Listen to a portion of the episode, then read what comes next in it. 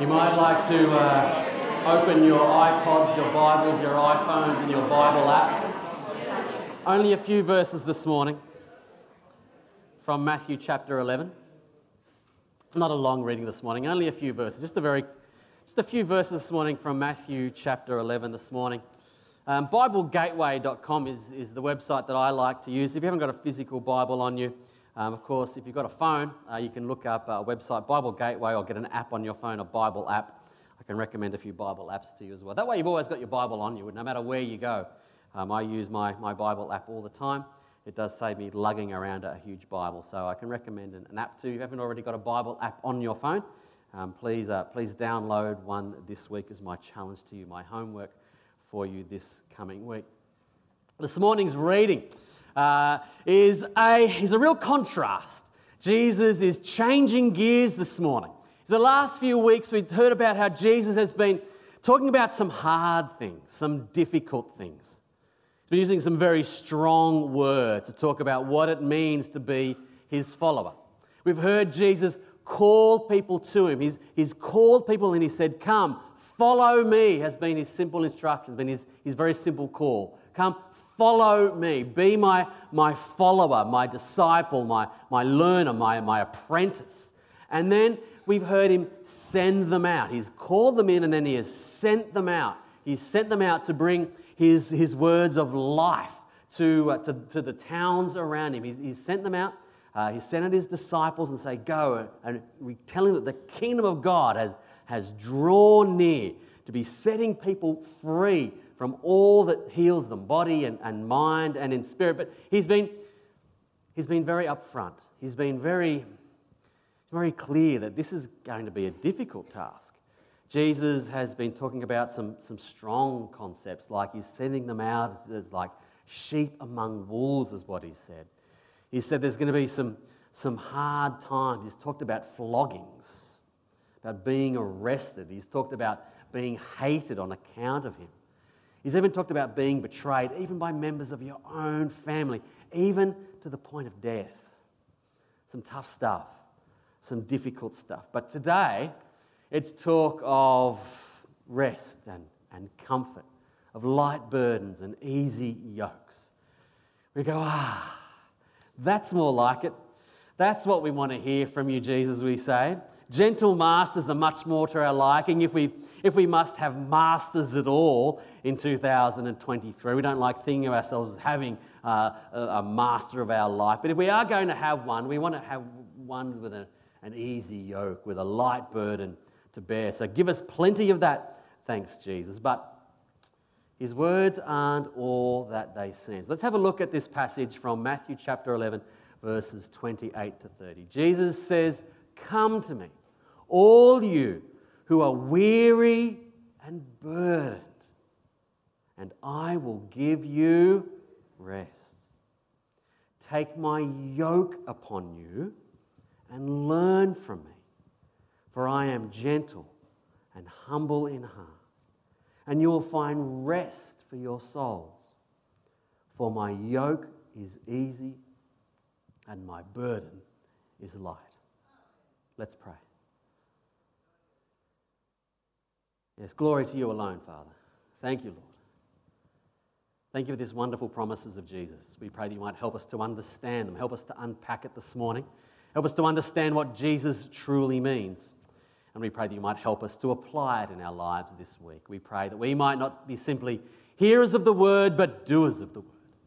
We pray that my words might be your words, Father. We pray that I might decrease and you increase in all that is said and in all that is heard. And all the people said, Amen. Now, to understand what Jesus is meaning here by this term of being yoked, we need to go back and have a look at the context. It's always good to have a look at the context of what Jesus is saying here. In fact, we need to have a look at the immediate context of what Jesus was just saying, but also the broader cultural context of, uh, of what's what Jesus is speaking into here with his talk of, of, of, being, of being yoked. Of course, a yoke is, is like a harness that would go around the shoulders of a beast of burden, like an, an ox or, or a mule or, or a donkey or something that would carry a, carry a heavy burden, a mule that would carry a, a, a heavy load. but the real clue to this teaching is that this word yoke was often used in those days to mean the teaching, was used to mean the law. A yoke was used to describe the law of Moses. You were yoked to the law. If you're a good Jew, you were, you were yoked to the law of, of Yahweh. And, and in particular, you would use uh, the term yoke to speak of a particular rabbi's interpretation of the law. You would become a follower of a rabbi and you would be yoked to that rabbi. You, you would take on that rabbi's yoke. You see, the rabbis would interpret the law. They had the law of Moses, of course, but it needed interpreting. And so they would add to it a whole list of other rules and regulations as a way of understanding and, and applying the law through their particular filter, through their particular lens. So you would take on your particular rabbi's particular yoke. You would be yoked to your rabbi, would, would, would be burdened by, by their yoke, take on their yoke, which meant you were, you were agreeing, you were you are committing to their particular view, their particular understanding of the scriptures and how to live it out. So Jesus isn't inventing this concept. He's using what was a well understood concept of being yoked to the law and being yoked to a particular rabbi's yoke, particular rabbi's interpretation of the law. So that's the broader cultural context. But the immediate context here is that Jesus, earlier on in the chapter, has been sharply criticizing the religious leaders of his day. When we started a, little bit earlier on our journey through Matthew, I, I mentioned that Matthew's gospel is particularly critical of the Pharisees. It's written to a largely Jewish audience, so he feels at liberty to, to really strongly critique the religious leaders of, of his day. And Jesus here is going after the Pharisees, going after the religious establishment. And in fact, he's compared them, I think in verse 13, in verse 16, he compares them to, to children, to precocious children. To, to delinquent children, to, to children that are never happy with what they've got. He compares them to children that are whinging, that are, that are, for whom they're never happy with what they have, that are never happy with their circumstances. He's saying nothing is ever good enough for these people. No matter what I do, they're going to condemn me. He says, Well, they condemn me for being a bit of a party animal. They condemn me for, for, for partying with, with sinners, with all the wrong crowd. But they did the same thing for my cousin John, and, and he actually lived a, a pretty pure lifestyle. He actually lived out in the desert. He was a very holy, contemplative lifestyle. So Jesus is saying, You just can't win with some people. You just can't win with some people. I'm wondering have you ever felt that way about someone? I just can't win with this person. No matter what I say or no matter what I do, it just never seems to be good enough. But maybe, let me challenge you and ask have you ever felt that way about yourself? I just never seem to get it right. I just never seem to live up to my own my own standards. I'm never really happy with, with where I'm at or, or what I've achieved or what I'm able to say and do. Uh, no matter how much I work, no matter, no matter how many hours I put in, no matter how much money I save, no matter how much I diet, no matter how much I exercise, no matter what you insert your thing, but you know what I'm saying? It, it never seems to be enough, never truly satisfied with with where I'm at. If that's you, then lean in this morning because today's message is, is for you, friend. You see, the Pharisees were making faith in Yahweh, making faith in, in God, the creator of the heavens and the earth. They were turning it into a, a terrible burden. They'd turned it into a religion of rule keeping. They'd turned it into a religion that was weighing people down. In fact, later on in Matthew's Gospel in chapter 23, Jesus forgets the metaphor of a yoke and just comes right out and says it. He says, These people lay heavy burdens on the people. They were laying heavy burdens on people's backs. The rabbis say there's over 600 laws. If you look through the books of Moses, 600 laws for you to obey in there. But of course, all the rabbis would then come and, and add a whole bunch more on top of the particular interpretation. They were weighing down the people. So the image here is of a strong ox, but weighed down by the burdens all the crap, the religious nonsense that the religious leaders were, were loading people, were people down with. Do this, don't do that. That was their faith. That was their religion. And I use that word religion in the, in the bad sense of the word, just following rules and regulations. A whole bunches of do plenty of this, but don't you dare do any of that. Get it right. Don't mess up. Terrible, terrible burden to bear. What a drag. Imagine living that sort of a life. That form of religion was and still is just a, a crippling burden to, to place on people. I mean, think about it for a second. Think about if you were to say to a child or to your spouse, or even, you know, even just to a friend or to anybody really. Imagine if you said to them, I'm only going to love you if you get it right. I'm only going to love you if, if you don't mess up. I mean, what sort of a relationship would that be? It'd be an abusive one, wouldn't it? It'd be a pretty twisted relationship, wouldn't it? This sort of relationship means everybody just gets hurt. It's a, it's a shocking theology. It's a shocking way of teaching people that, that that's how God thinks of them. Can actually end up to, in, in, in terrible forms of spiritual abuse, in fact. It really affects people. It even affects their, their well being.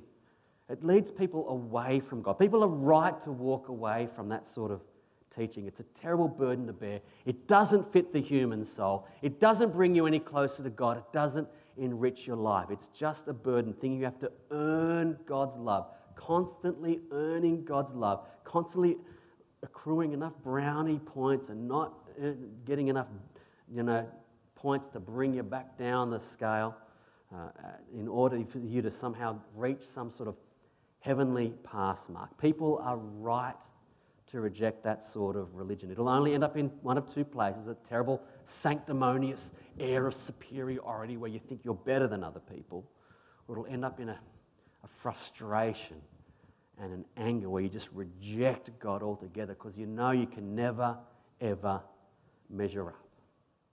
The good news this morning, friends, is that Jesus comes and blows that away.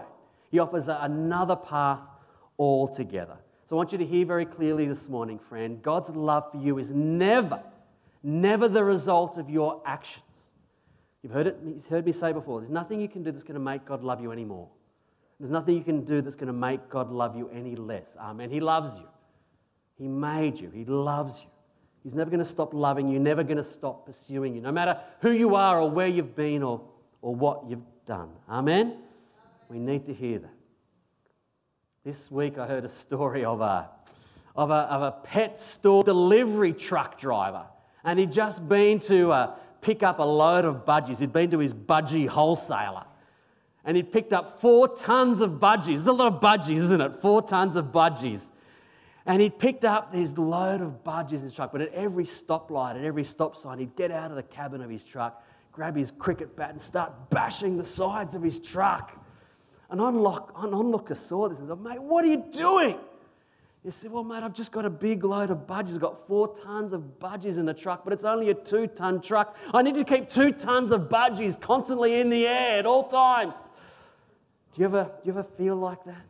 Having to keep all the budgies in the air, keep all the balls in the air, lest it all come crashing down. I think sometimes it can feel like that. Life can feel like that, kind of got so much going on, so many balls in the air If you feel like that, friends, this is the passage for you. This yoke that Jesus offers is, in fact, a gift. It's a liberation that he's offering you. Stop trying to bash the world into submission. Stop trying to do everything yourself. This is radical stuff.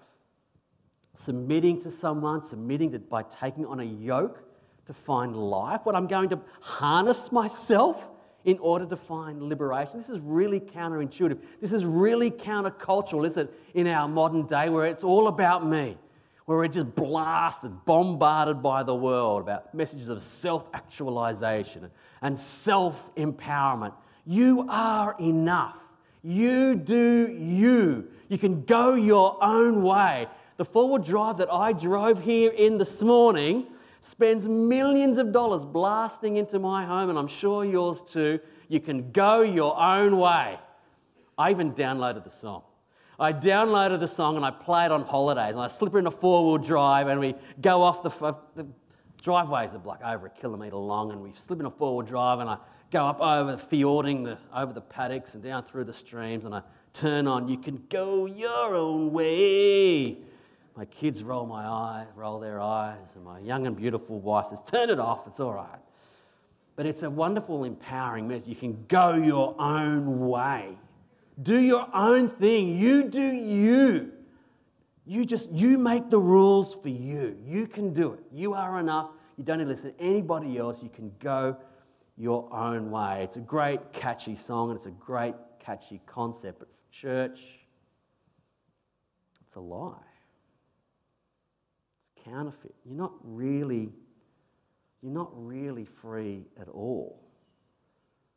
So maybe hear it, Jesus' words this way. Can I encourage you to hear it? Take my yoke upon you. Can I encourage you to think we're all actually yoked to something?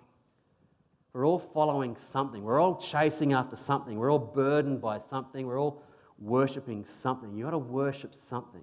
Whether you like it or not, you're, you are in fact yoked. Even if it's not obvious, even if you don't like to admit it, you're not really free. Even if it is the great Aussie pastime of simply being yoked to pursuing your own agendas, your own pleasure, hedonism. The pursuit of pleasure, I reckon, is a great Aussie pastime. So many Aussies I know, my own tribe, my own clan, are hell bent on pursuing their own pleasure, of getting the four wheel drive and going their own way, doing their own thing. You've got to live for something. The trouble is, all of those fancy four wheel drives are one day just going to rust and fade away. Even sitting on the couch watching TV, watching Netflix or your favorite streaming service, really, is that ultimately when you think about it, you're actually just being yoked to the same old corruption and selfishness that is, in fact, deadly. If you're yoked to anything other than Jesus, it's a deadly entanglement. Jesus says, Come to me, take my yoke upon you, reject the yokes of this world, cast them off, and take on my yoke. By taking on Jesus' yoke, it is the only way to avoid being yoked to the temporal things of this world that will not go the distance. Note to the little phrase you might not have seen, it often slips through the cracks. Just as an aside, he says, Take my yoke and learn from me. I think it's a little encouragement here, a little reminder, just a little bit of, hey guys, learn. Learning is a process. Learning isn't an instant thing. Jesus isn't talking about coming to church once and, and getting your head sprinkled with water and getting some magical ticket into heaven. He's not talking about coming to church once and performing some religious ritual or getting your little membership card of a particular church and thinking, I'm going to wave it as I walk through the pearly gates one day. Jesus isn't talking about that. He's talking about learning. This is a, this is a process, this is a lifelong journey following and submitting to Jesus. It's the only way to find true fulfillment. It's interesting also, I want you to have a think about too, but that Jesus is perhaps being a little bit ambiguous here about where he's placing himself in this metaphor. There's a couple of different ways of interpreting this yoke metaphor. Jesus could be in a couple of different positions. Either one of them work. Firstly, Jesus could be saying, Well, take, take my yoke upon you in terms of I, am the driver, I'm the bullock driver in your life. He's saying, Wrestle control of the reins from sin and take it back and give it to me. Give me the reins of your life. Let me guide your life. I, I, I find this incredibly liberating when I have to admit to myself, I don't know where I'm going. Now, blokes, we don't like to admit that we don't know where we're going. We're driving, do we? The same is true in life. It's sometimes hard to admit we don't actually know where we're going. God knows best. So Jesus could be saying, you know what? Let me have the reins. There's a uh, pretty, uh, pretty corny old country music song. It's called Jesus Take the Wheel, right? It's handing the steering wheel of your life back to Jesus. The ancient concept is to take the reins.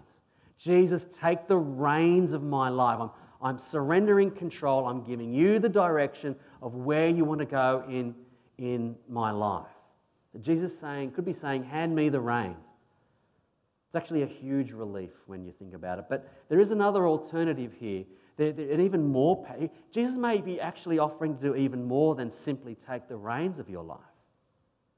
Jesus could actually be offering to get in and work alongside you. Jesus may well actually be thinking here of a double yoke, a double oxen. You see, an oxen, when it's being trained, doesn't actually learn by watching what the fella in charge does, does he? he doesn't, the, a bullock doesn't learn by, by watching what the, the ox driver does. An ox actually learns by being yoked with a more experienced oxen in a, in a double yoke, working together. I love this image. Jesus could well be thinking of this double yoke and thinking, Come and labor alongside me, labor with me, let me partner with you. This kind of makes sense because this word uh, disciple means more than just a student or a pupil. It, it sort of has, has a meaning of being an apprentice. Right? As a disciple, we learn on the job from the master as we go. And, and I don't know about you, but I find this imagery incredibly appealing, incredibly comforting, knowing that, you know what, I'm not strong enough to pull this load. I'm not actually clever enough. I don't actually know where I'm going. I love the idea that Jesus calls me to get in the harness with him and that he's right beside me and we're laboring shoulder to shoulder, amen. He's calling us to work with him to get the job done that he is calling us to. There's no secret formula. There's no amount of work, no amount of hours you need to put in. There's no secret product, no amazing tool, there's no establishment you need to visit, there's no particular method, there's no superfood that'll get the job done to make you healthy, wealthy, and wise. The fact of the matter is, friend, you need to realize that you're never actually going to be good enough. When you wonder, am I ever going to be good enough? Well, frankly, the answer is, is going to be no, and you have to learn to be okay with that. Stop playing this ridiculous game of life trying to win. One of my favorite movies growing up in the 80s was a movie called War Games. It starred a very young Matthew Broderick. Uh, we're talking pre Ferris Bueller days. Uh, check it out, War Games. It's set back in the very early days of computer hacking when these newfangled computers started to get all hooked up together and, you could, and some hackers would, would literally um, hack into the major companies of the world because they would use their own company name as their own password. Things like that back in the 80s. The story goes that he manages to hack into the Defense Department's new supercomputer. And he actually ends up being the hero of the story because this fancy new supercomputer goes rogue and wants to launch a preemptive nuclear strike on Russia in order to win the game that it's war gamed out called global thermonuclear war.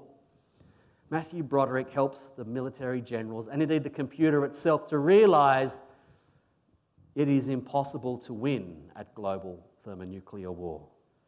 The conclusion of the film is that the only way to win at global thermonuclear war is to not play. Can I get an hallelujah? This school kid sees what a room full of military experts cannot see that playing this game is a fool's errand. So, too, I think Jesus trying to tell us to not play this game. Put down the burdensome task of trying to win at this game of life. Come to me. Come to Jesus Himself. I will lighten your load. I'll give you rest. I'll give your life a purpose. I'll give you rest, rejuvenation.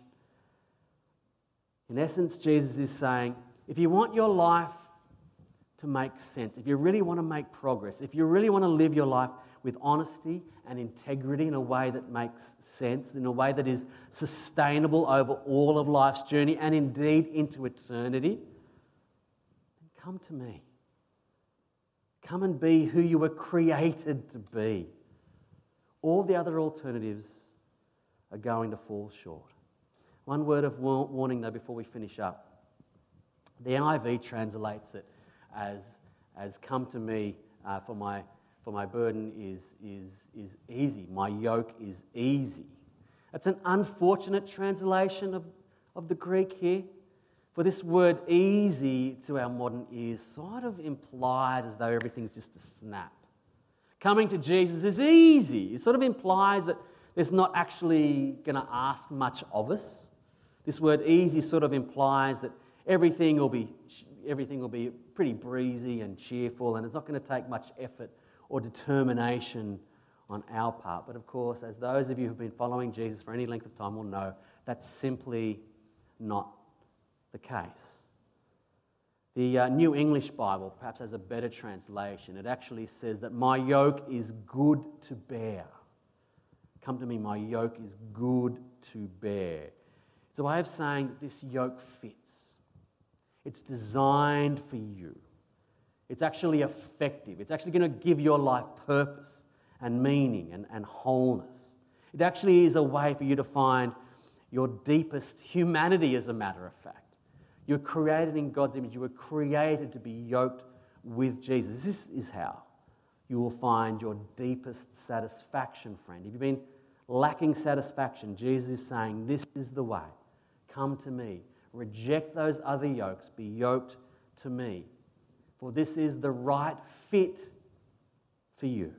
And here's the really good news this yoke is a free gift. You don't have to earn it. There's no accruing any brownie points. You don't have to qualify for it somehow.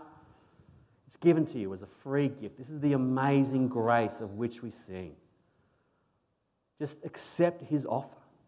Jump into the harness, just as you are. That's how I want you as we sing. The sooner you embrace this truth, that you're never going to be enough, and you need to stop laboring at the things of this world, the better. Understand that this is a free gift, that He wants you with Him, regardless of who you are or where you've been. Why would anybody want to turn that down? So many people sort of know this up here, but they never actually buy into Jesus. They never really harness up with Him. It's like leaving a wonderful, unopened Christmas present sitting underneath the tree. Friend, if that's you this morning, can I encourage you to come down the front after the service? We'll pray with you, and you can accept this free gift of true life, of meaning and purpose in your life, to be yoked with Jesus, to find your calling in this life and the next. Please come and, and let me know. I'd love to pray with you today if that's you. Let me leave you with a, an example from history. A couple of men that discovered this truth and owned it for themselves back from the 1500s, a very dark time in history. A bunch of religious wars were underway. Two Protestants, two prominent Protestants um, by the name of Nicholas Ridley and Hugh Latimer were burnt at the stake under the rule of a bloody Queen Mary, a, a Catholic queen, in some very dark days for England and indeed for, for the church, and sharing an embrace on their execution day, just before they were executed, before they were going to be burnt at the stake. Horrible. I mean, this is torture. Ridley reportedly said to Latimer, Be of good cheer, brother, for God will either assuage the fury of the flames or strengthen us to abide it. Latimer is reported to have responded, Be of good comfort, Master Ridley. We shall this day, by God's grace, light a candle in England that shall never be put out. What an inspiring example of two men who had been yoked with Jesus and knew that regardless of what would come, even in the face of torture and a terrible death, they knew that they were following Jesus to life. So, friends, come. Come to Jesus today. Come to Him, all of you who are weary and burdened. Hear his call today to be yoked to him, the yoke that fits you. Follow him, become his disciple, learn from him. Give up your independence, give up your life and, and live. Take up his yoke. You'll never have rest in your own work or in anything else in this world. Take up this yoke, this free gift of life. Kill off that internal reproach once and for all that you're never good enough. Have peace, have this peace worked into every corner of your life. Take this yoke upon you today, friends, and live. Amen? Amen. Let's pray. Almighty and eternal God. So draw our hearts to you, so guide our minds, so fill our imaginations,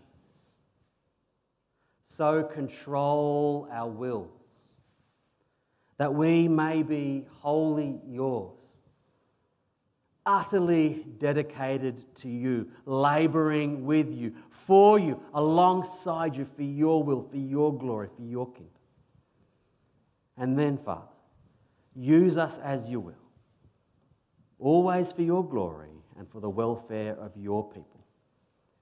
And it's in the mighty name of Jesus Christ, our Saviour and Lord, we pray. Amen.